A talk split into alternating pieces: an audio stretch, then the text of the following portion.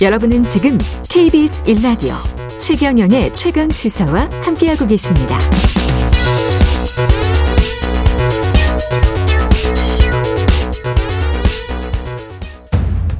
오늘 하루 이슈의 중심. 당신의 아침을 책임지는 직격 인터뷰. 여러분은 지금 KBS 1라디오 최경영의 최강 시사와 함께하고 계십니다.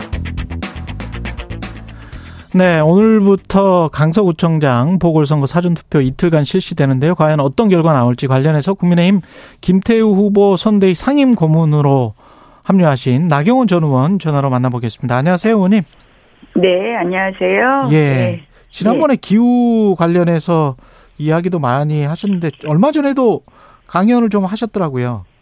아, 예. 제가 이제 사실 지난 전당대회 이후에 예. 어, 뭐 지역구 활동을 집중적으로 하면서요. 예. 대한민국의 가장 중요한 문제가 무엇인가. 제가 또 이제 뭐 늘그 부분에 관심도 있었지만 해서 이제 인구하고 기후 문제에 관해서 포럼을 하나 만들었습니다. 지난 예. 8월에 포럼 창립 총회를 했고요. 예. 그리고 나서는 계속해서 좀 인구나 기후에 관련된 뭐 강연 요청들이 있으면 강연하고 어. 같이 또 공부하고 그러고 예. 있습니다. 예, 예. 지금 저 나 의원님이 상임 고문이신데 강서구 관련해서 후보 선대위에 예 어떤 마음으로 뭐, 선거 뭐, 지원을 뭐 명칭이 하셨어요? 중요한 것이 아니라 사실은 예. 아니, 사실은 그렇잖아요. 예. 선대위에 이렇게 선대위의 명칭이 중요한 게 아니라 저는 뭐 당인으로서 예. 당의 보궐선거가 있으면 늘 그냥 도울 생각을 하고 있었고요. 음. 예. 당에서 이제 뭐 직함을 주기는 하는데요. 직함이 있느냐 없느냐가 중요한 건 아니겠죠. 예. 음, 그 김태우 후보자 같은 경우에 그 천만 원 보증금에 지금 뭐 그거 그 글쎄 문제는 부분은 좀 더 한번 지켜보도록 하고요. 뭐 지금 뭐 선거가 치열해지니까 예. 이런저런 이야기들이 많은데 사실 예. 이거는 구청장 뽑는 선거 아닙니까? 그래서 예. 강서 구민들이 잘 판단하시게 해야 그렇죠. 되는 문제다. 뭐 이게 정치 선거가 아닌데 네. 사실 이제 민주당이 계속 보니까 뭐 정권 심판 막 이런 네. 거 하는데요. 예. 어, 강서 구민들이 강서에 도움되는 후보를 뽑지 않을까 이렇게 봅니다. 네. 근데 제가 과거에 보면 국회의원들 같은 경우는 자기 구에서 사실은 아이들을 키우지 않거나 뭐 고등학교를 강남이나 서초구에서 보내거나 뭐 사실 그쪽에 전세를 두고 있거나 뭐 이런 경우를 많이 봤거든요 국회의원은 그런데 이제 구청장은 원칙적으로 그렇게 하면은 안, 안 되죠. 되죠 사실은 예, 안 되지 근데 이제 국회의원들 가- 원칙적으로는 그렇게, 그렇게 하면 하면 안 안 되고 이제 되지. 부득이한 사정이 예. 있을 경우는 뭐 예 근데 그런 우리가 경우가 이해할 수 있지만 꽤 많았었는데 구청장은 진짜 자, 그 구청장은 문제를 계속 질문하시는데 예. 제가 그거는 사정을 정확하게 모르겠어요. 뭐 아, 이쪽에 그래요? 후보도 어 이런저런 어 말씀을 하신 걸로 알고 있고요. 그래서 예. 기사만 보고는 제가 정확하게 모르겠고 제가 예. 후보한테 그걸 물어보지는 못했습니다. 그래서 예. 아, 한번 뭐 그런 부분은 어 뭐 민주당도 문제가 있으면 고발을 할 테니까 음. 한번 지켜보도록 하고요. 예. 저는 또 어제 보니까 기사는 그렇게 이야기를 하시면 네. 민주당 쪽에 뭐 후보 부인이 어. 뭐 명함을 막 꽂고 다녔다 상가에 네. 그래서 이거는 또 선거법 뭐 당선이 되도록, 되더라도 어. 무효가 될 수 있다 이런 기사를 봤어요. 예. 그런데 그러니까 이런 부분은 지금 이제 선거 막판이 되니까 뭐 양쪽이 다 시끄럽잖아요. 예, 그래서 예. 제가 사실 정확하게 후보한테 그 해명을 듣, 들은 바도 없고 그래서 예. 뭐라고 말씀을 못 드리겠어요. 그리고 그래요. 역시 또 저쪽에 그러한 부분도 저희가 좀 잘 지켜보자. 예. 뭐 지금 현재 선거 판세는 어떻게 생각하세요? 아, 선거 판세요. 예. 뭐 오늘 계속 그 질문만 하시네요. 아니 아니 왜 저는 이쪽- 이쪽이 저는 아니, 그거 질문하는지 몰랐는데. 예. 아, 예. 사실 뭐 강서구청 보궐선 구청장 보궐선거에 대해서 예. 많은 분들이 아 이게 총선 중간 평가냐 아니냐 뭐 이런 그렇죠. 말씀들도 그- 하시고 부분들. 예 그러시는데 예. 저는 사실 어 이번에 이제 선대위에 합류는 했지만 음. 그것이 어, 중요하죠. 강서구청장 선거 이기는 거 굉장히 중요하죠. 모든 선거에서. 그래서 이제 합류는 했는데요.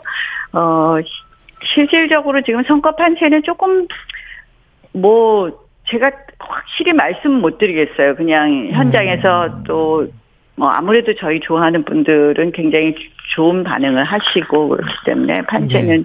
어 뭐라고 말씀 못 드리겠는데요. 예. 각자 아 끝까지 최선을 다하는 것이 중요하다. 결국 예. 어 저희는 말씀드리지만 이거는 구청장 선거이다. 예. 그리고 구청장 선거라는 것은 결국 강서구 발전에 누가 도움이 되느냐를 판단하는 음. 건데 그렇다면 답이 나와 있지 않나 이렇게 생각을 하고 있습니다. 그 이게 지금 사실은 큰 나름 그 국민의힘에서 가장 그 중견 중진 정치인들이 그 다 합류를 했기 때문에 이게 나중에 총선에서도 영향을 미칠 것 같고 총선에서의 의원님의 역할에 관해서도 어 뭔가 분석들이 많이 나오고 있는데 총선을 위해서 어떤 역할을 하실 계획이십니까? 여당을 위해서 의원님은? 총선은 각자 자기 지역을 지키는 것부터가 시작입니다.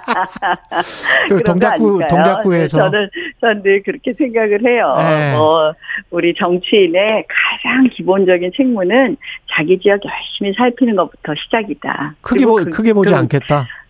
아, 뭐 이제 뭐 필요할 때는 역할을 하겠죠. 근데 네. 사실은 음, 늘 그러잖아요. 이 아, 우리 정치인들, 국회의원들이라든지 정치인들은 예. 민심하고 바로 소통하는 일이다라는 이야기를 하잖아요. 이게 지역을 열심히 하다 보면 민심을 잘 알게 되거든요. 음. 그래서 선거 현장에 가서 이렇게 왔다 갔다 하면서도 듣는 바가 있지만 음. 결국은 어그 지역에서 네. 민심을 잘 듣고 다니는 거 그거부터가 정치의 기본이라고 생각을 하고요. 동작구 민심은 뭐. 어떻습니까? 뭐 이제 어떤 분들은 뭐 저에 대한 판 여러 가지 이야기 하시는 분도 있고 예. 또 이제 중앙 정부에 대한 이야기를 하시는 분들도 있는데요. 예. 지금 제일 어려운 것이 역시 먹고 사는 문제인 것 같아요. 음. 특히 이제 이 소위 소상공인들 기업에서 뭐 지역에서 장사하시는 분들 그렇죠. 같은 경우는 예. 코로나 때 이렇게 돈이 풀렸다가 지금 그게 회수되는 때인 거예요. 그때 당연하지. 이제 예. 예, 돈을 그냥 준 게 아니라 예. 돈을 빌려드린 거잖아요. 예. 그러니까 다들 힘들어 하시고요. 그래서 뭐 요새 아시다시피 뭐 금리, 물가 뭐 다 좋지가 않잖아요. 예. 제 시장도 그렇고 그러다 보니까 다들 그 경제적인 어려움 제일 호소하시고 음.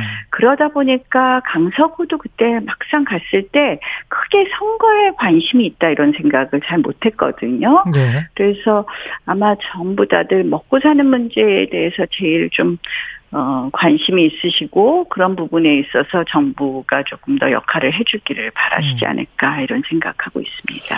김용우 국민의힘 전 의원도 여야 여야 모두에게 민심이 서늘하다 그렇게 이야기를 했는데 의원님도 비슷하게 느끼세요? 지금 상황을? 뭐 요새 무당층 늘어나는 거 보면 우리가 알 수 있지 않겠습니까? 예. 근데 사실 대한민국 정치가 굉장히 지금 비정상이다. 음. 저는 사실은 그렇게 봅니다. 그래서 여야가 뭐 극한적인 대립을 하고 있고 예. 실질적으로 국회에서 뭘 풀어내지 못하고 또 사실은 여당이 그러니까 야당이 워낙 다수당이다 보니까 또 정부가 뭘 하려고 해도 하지 못하고 이런 상황이란 말이에요. 예. 그래서 굉장히 좀 지금 정치 형국은 굉장히 국민들에게 실망을 줄 것이다. 특히 이제 어, 민주당이 조금 더 건강해지면 좋은데 네. 이재명 대표의 사법 리스크가 계속되는 거잖아요. 음. 뭐 영장 청구 문제로 사실 뭐 단식에 여러 가지 명분을 걸었지만 결국은 그 단식의 진정성이 본인의 영장과 관련됐다라고 많은 분들이 생각할 수밖에 없- 없는 그런 상황이 전개됐고 예. 어, 그리고 나서 지금 이제 계속 이재명 당대표가, 어, 이끌어가는 민주당은 역시 이재명 대표의 사법 재판과 계속 같이 가고 있으니, 음. 아, 대한민국 정치가 좀 이런 부분에 볼모 잡힌 것 같아서 음. 더또 안타까운 부분이 있습니다. 네, 구조적으로 어려운데 예. 또 이재명 대표의 사법 리스크까지도 있으니 어. 그래서 뭐 국민들이 좋아하시겠어요 지금 민생 어려운데 맨 본인들끼리 싸운다 이런 생각들 하겠죠. 네. 정부에 대해서나 대통령에 대해서는 뭐라고 안 하던가요? 동작구 주민들이? 아뭐 아무래도 이제 그런 먹고 사는 문제 이야기들 많이 하시죠. 네. 예. 예, 정, 그런데 정부가 좀뭘좀 해줬으면 좋겠다 뭐 이런 이야기들도 좀 나왔을 것 같은데. 그러니까 먹고 사는 문제. 먹고 사는 문제를. 제일, 예, 제일 많이들 말씀하시더라고요. 예. 어, 힘들, 힘들어. 진짜 우리 죽으라는 거냐. 뭐 네. 이런 말씀들 하시는 분들도 꽤 있으셨어요. 근데 이 이재명 대표 같은 경우에 민주당 같은 경우에 구속영장 기각된 다음에 어 의원들 만나 보면 분위기가 좀 사는 것 같은데 그렇 그렇지 않을 것이다. 계속 사법 리스크가 계속될 것이다. 그렇게 지금 판단하시는 겁니까, 의원님은? 그러니까 어찌됐든 민주당은? 재판을 계속하고 있잖아요. 예. 뭐 어차피 또 불구속 기소가 될 것이고 예. 그렇다면 결국 재판과 재판의 부담을 계속 안고 있는 예. 민주당 당 대표가 있는 그 양당 정치가 과연 건강할 수 있느냐. 예. 그 동안에 영장 때문에 사실은 금년 상반기부터 여태까지 이렇게 시끄럽지 않았으니까 예. 9월에도 뭐 영장 때문에 사실 한 발자국도 못 나갔고요. 그래서 어, 사실은 좀 조금 안타깝다 이런 생각합니다. 만약에 왜냐하면 이준석 전 대표 같은 경우는 국민의힘이 뭐 18% 포인트 차이로 질 것이다 이런 이야기를 했는데 이렇게 10% 포인트 이상이 나면 국민의힘 같은 경우는 어떤 당내 정치 역학이나 또는 대표 체제에 영향을 미칠까요? 어떻게 보십니까? 가정이긴 합니다만. 내년 선거 18%요? 아니요, 뭐 아니요. 이제- 강서구청장. 강서구청장. 어, 강서구청장 예. 선거는 처음부터 조금 출발 때부터 안 좋았었던 걸로 알고 있습니다. 아. 그러니까 어, 사실 이제 우리가 선거 운동을 통해서 얼마나 이제 이 극복해 가고 그다음에 승리로까지 가느냐 마지막 이제 투표율까지 올려서 이런 예. 부분이 굉장히 중요하다고 생각을 하고요. 음. 아 글쎄요 뭐 가정에 대한 무슨 근거로 18%라 그러셨는지 모르겠는데요. 어 뭐 역시 이제 당내에서는 예. 이 선거가 바로 총선과 연관이 된다 이런 생각들은 안 하시지만 그래도 음. 어쨌든 이 선거 모든 우리가 선거 결과에 대해서는 항상 분석하고 우리가 부족한 부분을 채워가는 그런 노력은 해야 된다고 생각합니다. 그리고 아까 그 동작구에 집중하겠다 그 말씀을 하셨는데 혹시 총선에서 수도권 지원 요청이나 이런 것들이 들어온다면 응하실 생각이 있는지 그거 다시 한 번만 여쭤보겠습니다. 예.